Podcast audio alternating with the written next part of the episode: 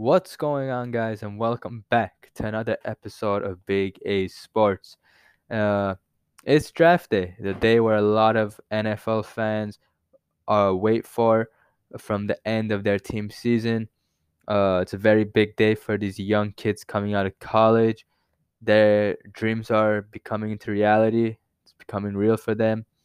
Um, it's gonna be a very interesting draft.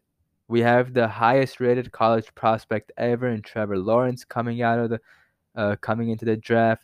We've got a lot of quarterbacks that are gonna be selected in top ten. Um, a lot of very skilled position players, a lot of linemen and tackles. It's gonna be a very interesting draft day. But the biggest news of the day away from the draft is Aaron Rodgers is supposedly unhappy with the situation in Green Bay and he does not want to return to the team as he has apparently told some of the people within the organization. That would be a very that would be a very interesting thing to watch out for before today's draft. Maybe Green Bay move up in the draft. Maybe they trade Aaron Rodgers to a team who has maybe like the 49ers the 49ers hold the number three pick at the moment, and Aaron Rodgers' wish list of teams include the 49ers, Broncos, and the Raiders as of right now. So it's going to be interesting to see if San Francisco might trade away that number three pick and a couple other things for Aaron Rodgers. Who knows what's going to happen with this Aaron Rodgers situation? Um, it's going to be very interesting to see what's going to happen. But as of right now, with the draft, we know that Trevor Lawrence is most likely going number one and Zach Wilson is most likely going number two. But the biggest question within the top three picks was San Francisco because they have their eyes on three quarterbacks Mac Jones, Trey Lance, and Justin Fields, with a lot of people saying that Mac Jones is going to be the pick. That is a very surprising one in my eyes. I don't, that's a very high risk, high reward pick with the number three pick. But who knows? After this news of Aaron Rodgers, maybe we might see a trade here that sends Aaron Rodgers to San Francisco, which will allow San Francisco to trade that pick as well. Uh, this move with Aaron Rodgers is going to help a lot of teams as well in the NFC. Uh, in the division with the Vikings and the Bears. The Vikings, who are a very talented team this year, they they might have a good chance of winning the division if Aaron Rodgers gets out of Green Bay. Green Bay's success was always built around Aaron Rodgers. Uh, I don't blame him for wanting out of Green Bay.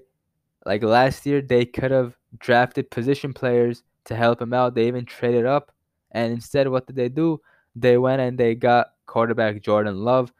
Um, that upset Rodgers, uh, Rodgers from the beginning, which I don't blame. I mean, at least get the man some position players or some offensive line. You know, the defense of Green Bay, they haven't even been able to build a top 10 defense, which basically shows that Aaron Rodgers is the main reason that the Green Bay Packers were able to even make the NFC Championship game last season and had the best record in the NFC. So, this is a very big developing story. It's going to be interesting to see what happens with the Packers, 49ers, and any other teams involved. Uh, moving along with that, uh, Drew Lock now has competition with Teddy Bridgewater arriving. It's going to be interesting to see what the Broncos are going to do with their pick as they have a top 10 pick as well. I'm assuming they're not going to take a quarterback. But if they do end up taking a quarterback, then that shows that Drew Lock is most probably going to get traded, and that's that's a good pickup for teams that need a backup. You know, he doesn't have that big of a contract. They some teams can pick him up. You know, that's a very good backup option. But I don't know. It all depends on what the Broncos decide to do today. They might even trade down at this point and find a trade partner. But the most interesting team in this draft that I'm looking out for is the New England Patriots and Bill Belichick. I would not be surprised at all if Bill Belichick makes a strong push, tries to slide into that top seven picks, tries to get a trade done with either Carolina, maybe Denver, who knows. But I would not be surprised if Bill Belichick comes out here and makes a uh, sneaky little trade to end up drafting a quarterback like Mac Jones. Another thing that I have a question I have for the Broncos though is can you really pass up on Justin Fields? Is do you want to keep Teddy Bridgewater or Drew Lock over Justin Fields? That's the biggest question that the Broncos have to deal with. But you also have to remember that maybe Teddy Bridgewater is the guy.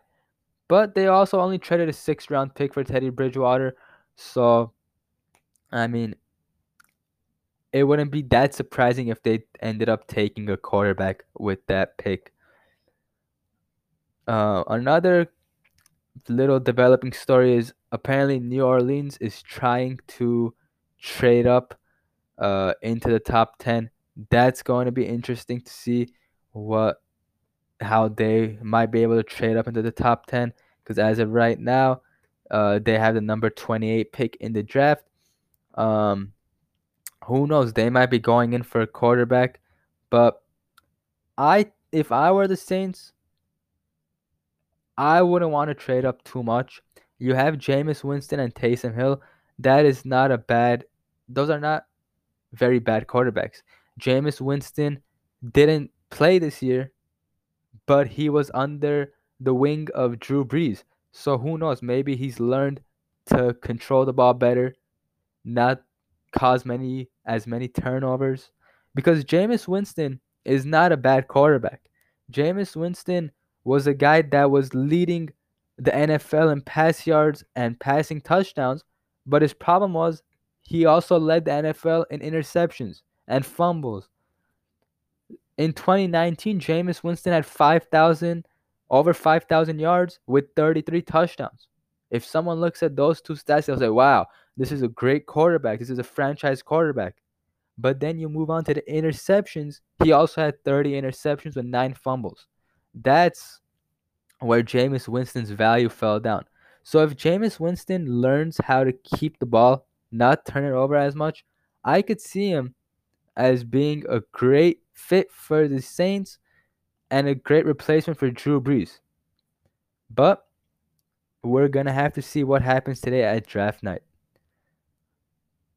The moving into the number 4 pick with the Falcons, that's going to be another interesting story to watch out for because the Falcons might trade down and they they are apparently also open on trading Julio Jones. Julio Jones is a man that just doesn't quit. He keeps playing, he keeps coming. 32 years old, and he still puts up great numbers even at this age. Uh, last year, injuries got him. Uh, he only was able to play in nine games, but in those nine games, he had over 700 yards with 51 receptions. So, I mean, Julio Jones is still on that elite level. He just needs to limit the injuries. If he does not get injured and a team that is a contender trades for him, that is going to be a great pickup for that team. So it's going to be very interesting to see what happens with that Falcons pick as well. Or they might even draft a quarterback with the fourth pick as a future replacement to Matt Ryan. Who knows? Um, a team that I think will trade down from the top 10 picks is going to be the Detroit Lions. I don't see Detroit keeping this pick. I see them trading down, get a couple later picks, and uh, maybe a player as well uh, in a position that they need.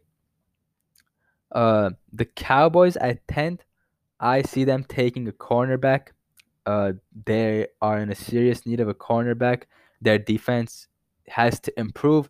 Dak Prescott is coming back next year, if the offense can play as they did before this season, this year's offense was terrible for the Cowboys. Um, if Elliott can get back on track, uh, Prescott comes back and has a great season, you have CeeDee Lamb, you have Amari Cooper, then you should be a great team, a contender, especially in the NFC East. Uh, but your defense needs to step up. So I see the Cowboys with the 10th pick taking a cornerback, whether that is Patrick Surtain or another cornerback. Who knows? But then comes the 11th pick with the Giants. The Giants, before they were able to sign Kenny Golladay, everyone was saying that they would end up drafting a wide receiver or even move up to draft DeVonta Smith. I don't see that happening anymore. Uh, I don't see DeVonta Smith, first of all, falling all the way to 11th unless the Giants decide to trade up. But a guy that might be available at the 11th pick is Jaylen Waddle. It's going to be interesting to see how the Giants play this. David Gettleman never trades down. So I'm assuming he's going to keep, keep this pick and make a pick. But it's going to be interesting to see what position they end up taking if they go with another wide receiver, even though they signed Kenny Golladay, or they sign or they pick up offensive lineman or defensive lineman. So it's going to be very interesting to see what happens. Another thing with the draft, another couple rumors are that the Vikings are trying to trade up. They're keeping their eyes open for Justin Fields. Um, it's gonna be very interesting to see what the Vikings end up doing because Kirk Cousins is already there. Kirk Cousins is a very underrated quarterback in my eyes. He, if you look closer into the stats, he has had great seasons that no one talks about. Last year, the Vikings were one win away from the playoffs, and you also have to realize that the Vikings defense was incredibly hurt, and their cornerbacks were both rookies. They were missing their top three defensive players in Danielle Hunter, Barr, and Kendricks. And so if you look at it, they basically had Harrison Smith, their number one defender, but they didn't have their next three top defenders in the lineup for most of the season. So the defense was a key struggling point for the Vikings, but I think next year coming back uh, healthy, the rookies have had some pro experience now, and if the offense can keep clicking like it did last year with Justin Jefferson, Thielen, Cook, and Cousins, I see the Vikings being a legit contender, even though they have a very tough schedule. Um, it's gonna be an interesting draft day. It's gonna be an interesting couple of hours with the first day. Um, who's gonna fall? Who's gonna get picked up early? You know, it's a very exciting day for these young kids, and we should just see. And yeah, so that's basically all we have for now. Uh, thank you for listening. Make sure to tune in as well. Very soon after this draft, I will be having another episode to recap the first night of draft. So, thanks for listening. Make sure to like, follow the page, and I'll see you next episode.